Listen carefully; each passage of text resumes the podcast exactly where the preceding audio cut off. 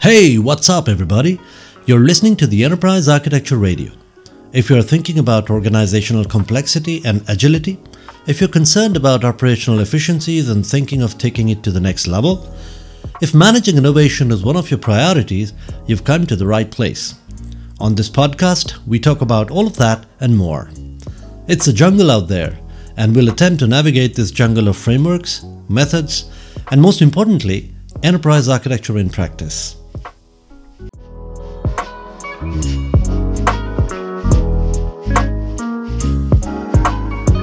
In the last episode, we talked about how to create a architecture roadmap. What we're really trying to do was set up the goals for the organization for the next year. I would like to continue talking about that a little bit.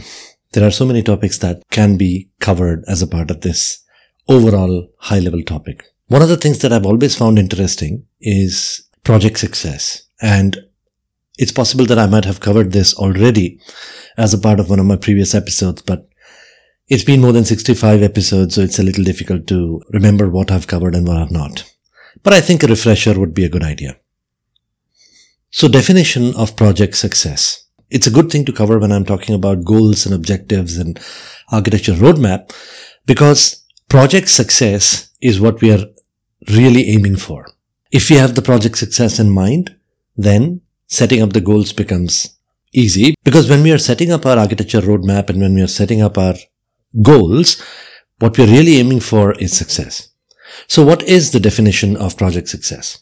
The standard definition that you find when you ask somebody what project success is, is on time and under budget.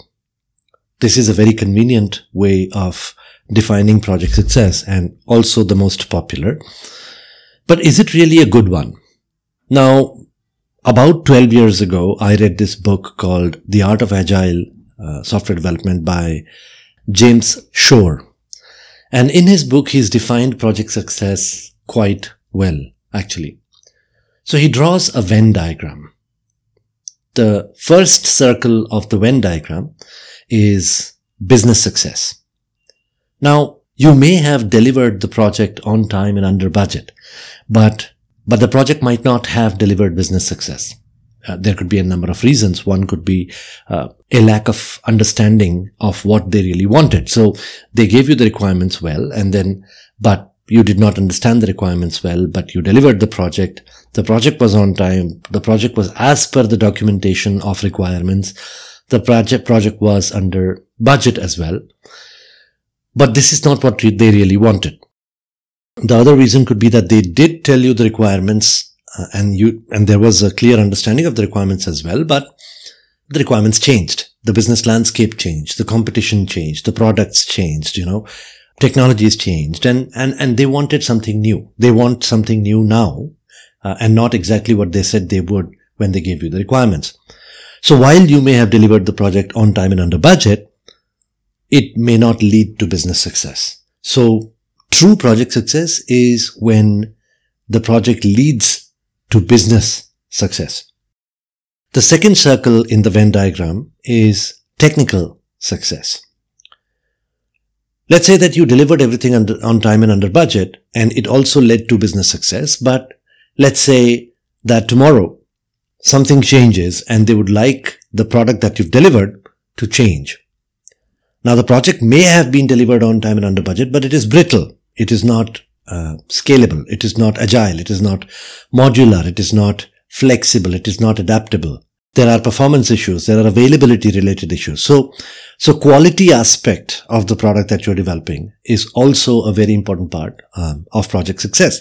So it's not just on time and under budget, but it's also on time under budget with business success and with quality.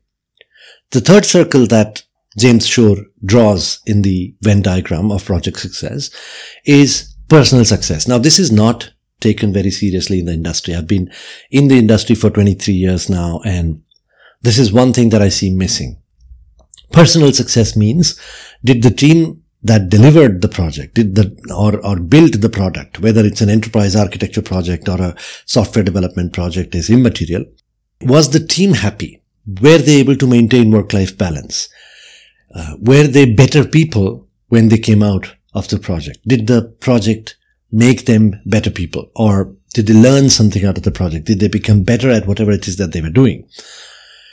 So when you combine all these three circles, the center portion of these circles where all the three circles overlap is true project success. And what James Shore was trying to say is agile software development helps us deliver a successful project through business success, technical success, and personal success.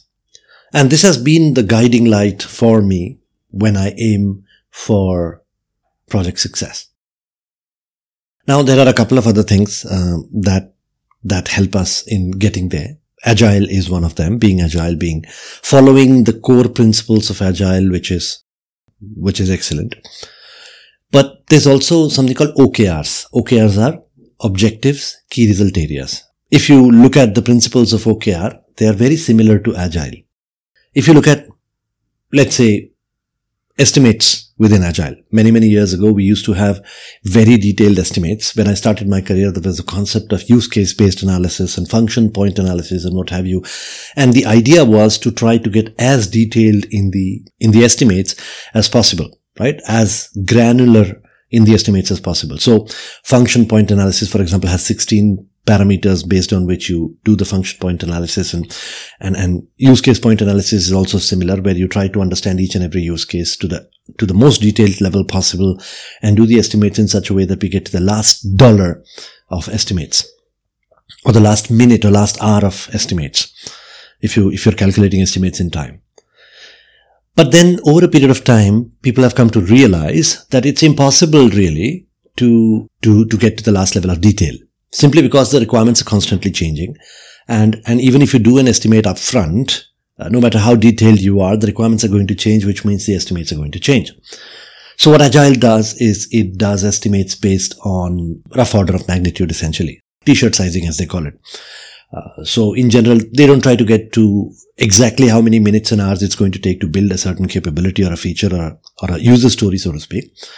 But they try to at a high level understand is this a high or a medium? Is it a medium or a low? And they do a comparative analysis along among all the uh, user stories. So if this is a high and if this is slightly smaller than the high then it has to be a medium. If this is a medium then if it's slightly sm- slightly smaller than the medium then it's a small right? If this is a large and if it's slightly bigger than the large then it's extra large or we reduce the large to a medium and and make this large and so on and so forth. So, so it's a very rough order of magnitude of estimates. And the idea is that, you know, we should generally have an idea about how much it's going to cost us. Uh, and then, you know, as the project progresses, there are going to be changes in it and, and, and we manage the changes as we come along. There's this beautiful quote by Eisenhower. He said that in war, plans are futile, but planning is quintessential. What he meant was no matter how detailed a plan you have, they are going to fail. But the exercise of planning is very, very important. And, and that applies everywhere. And that applies on OKRs as well. You know, the OKR technique of, uh, of setting up your goals is, uh, is such that, you know, you have objectives, which essentially gives you a general idea of what you're going to be doing, the direction in which you're going to be going, which is the objectives. And then you have K, which is key result area. So that's traction. You know, we, track how we are making progress. And and and we don't get into too much detail of exactly where we are going and when and all of that. We just maintain a constant monitoring on the progress that we are making and whether we are making it in the right direction or not. And then there is action which is projects uh, which is also part of uh, okrs so depending upon what our objectives are and whether we are making progress properly or not and whether we are making uh, whether we are going in the right direction or not we build our projects accordingly. We set up our actions accordingly. And that's the problem that I have with SMART goals. I used to do SMART goals earlier, specific, measurable, achievable, realistic and time bound. Uh, not just at work, but also in my personal life. You know, I, every year around December, January, I set up my personal goals about how many books I'm going to be reading or which books I'm going to be reading and you know, I used to do it in a very smart way earlier. I used to be very specific about what I want to do and when I want to do it and how I want to do it and so on. And then over a period of time, I've come to realize that I end up not meeting most of my goals. Primarily because during the year, the goals change, you know, the priorities change. You know, I, need to focus on other things and then I have to shift my priorities accordingly. And my guitar playing is one of the the, the victims of my deprioritization year after year after year. So every year I think I'm going to start playing the guitars and I get to the detail level of which song I'm going to be playing on what, in what month and what week and so on. And I, I've tried to do that many times, but I end up deprioritizing my guitar playing over other activities that I need to do. And so I feel that being specific, being measurable, being time bound, well, being specific and measurable is not a very good idea. Achievable is sort of not very ambitious for me. You know, having a goal that is achievable is um, sort of being, being conservative about what you can do. I feel that you should be ambitious. You know, it doesn't matter whether it is achievable or not. I'm not saying that you have a goal to shoot for the moon or whatever. Be an astronaut if you're not. Uh, that's not a good idea. But you know, don't think about achievability too much. Uh, like for example, my financial goals. I've not been able to meet my financial goals for the last three, four years about how much money I'm going to be investing year on year. And that's okay. It's not important whether you're meeting the goals or not. What's really important is you're aiming for something that is not defined by the achievable, right? It's defined by what you want to do. And then even if you, I mean, like they say, if you aim for the stars, you'll definitely not come up with a fistful of dust. So the idea is that aim high, try to get as much done as possible and you'll be able to do more than what you would have been able to if you would have kept achievable as one of the criteria in your goals. Same thing goes for realistic. So I have my problems with uh, smart goals. And one of the things that I've come to realize is as I grow older, you know, when I was very young in my college and school days, my mother used to say, wake up, wake up early, study. You'll need to, you have exams coming or what have you. Today, if you form the habit of waking up early, it'll help you the rest of your life, so on and so forth. Today, my mother tells me sleep a little. You know, why are you waking up so early? Relax, take it easy. You've done enough, you know, rest a little. So as you grow older and as you grow a little bit more disciplined, it's the not being too specific about what you want and what you need to do. That becomes a challenge. Relaxing becomes a challenge. Going for a vacation or, or taking it easy in itself becomes a challenge. So, you know, what I try to do now is I have what I call big, bold objectives. You know, I have the general wide uh, direction that I set, which is, by the way, what uh, OKRs really are. You know, you need to know the direction that you're going and things at a high level that you would like to do. And then when it comes to the specificity or the measurability or the, the realisticness of it and all that, being the disciplined person that you are at this age, uh, or being the meticulous, the, the meticulous habits that we formed over the years, you'll figure that out. You know, you'll figure out the, the lower level details. If you have to change direction at a tactical level, you will. And you should allow yourself the flexibility because it's not very fair and it's not very practical to uh, be very, very specific about your goals for the whole year, right? It's a good idea to have a big, bold objective. I'm not saying that you should not have goals at all. You should have goals and you should have, uh, you should give yourself wide liberties to change directions as long as the overall direction remains the same. So that's goals and objectives and the year is coming to an end and we're going to start calculating what we did this year, what were our original goals and how much we achieved and, you know, feel happy about it and start working on what's left and, uh, you know, start setting up goals. It's a good time. I think I give myself about 15 days or so to look at what we've done, what I've done this year and, um, and then start preparing for the goals for the next year. Whether it's my personal life or whether it's, uh, at work, I'm going to have a workshop very soon where I'm going to look at the pipelines that I have, the amount of work that's coming. There's a large program that we've started where we are migrating large number of applications onto the public cloud. And that's going to be a very, very interesting program. It's a multi-year program actually, where we are looking at various aspects of uh, why we are doing this and exactly what we'll be doing. And this is also going to be a big, bold objective simply because at this point in time, we are not 100% sure what goes, what stays, etc.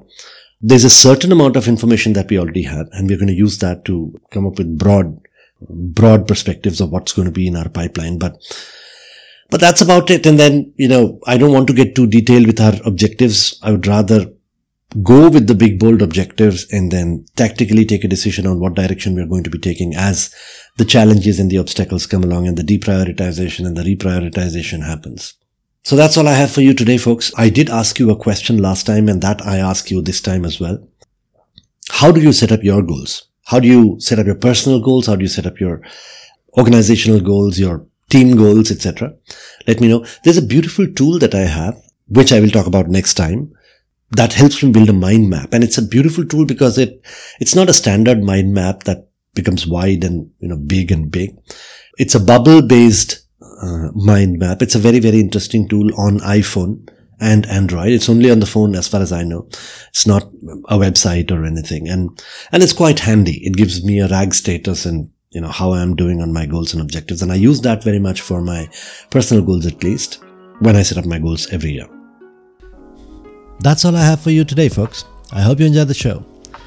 More about organizational agility, innovation, and enterprise architecture in the practical world, in the business, right here on the show. But before I end the show, I want you to help me out with this one little thing. Pause the show and share this podcast via WhatsApp or text message with at least one person who might be interested in the show. It could be anyone your colleague, your boss, someone in your team.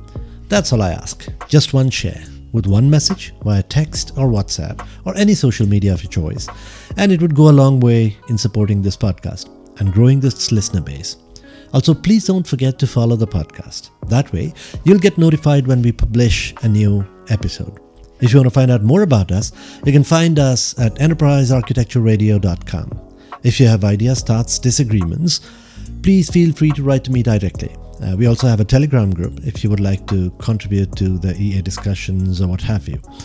Just search for Enterprise Architecture Radio on Telegram. Or the URL to join the group is https colon slash slash t.me slash enterprise architecture radio. While our contact details are there in the show notes, we are very easy to find. Just search for Enterprise Architecture Radio anywhere Twitter, LinkedIn, Facebook, Instagram, YouTube, even Discord. Once again, I hope you had fun, and I'll see you in the next one.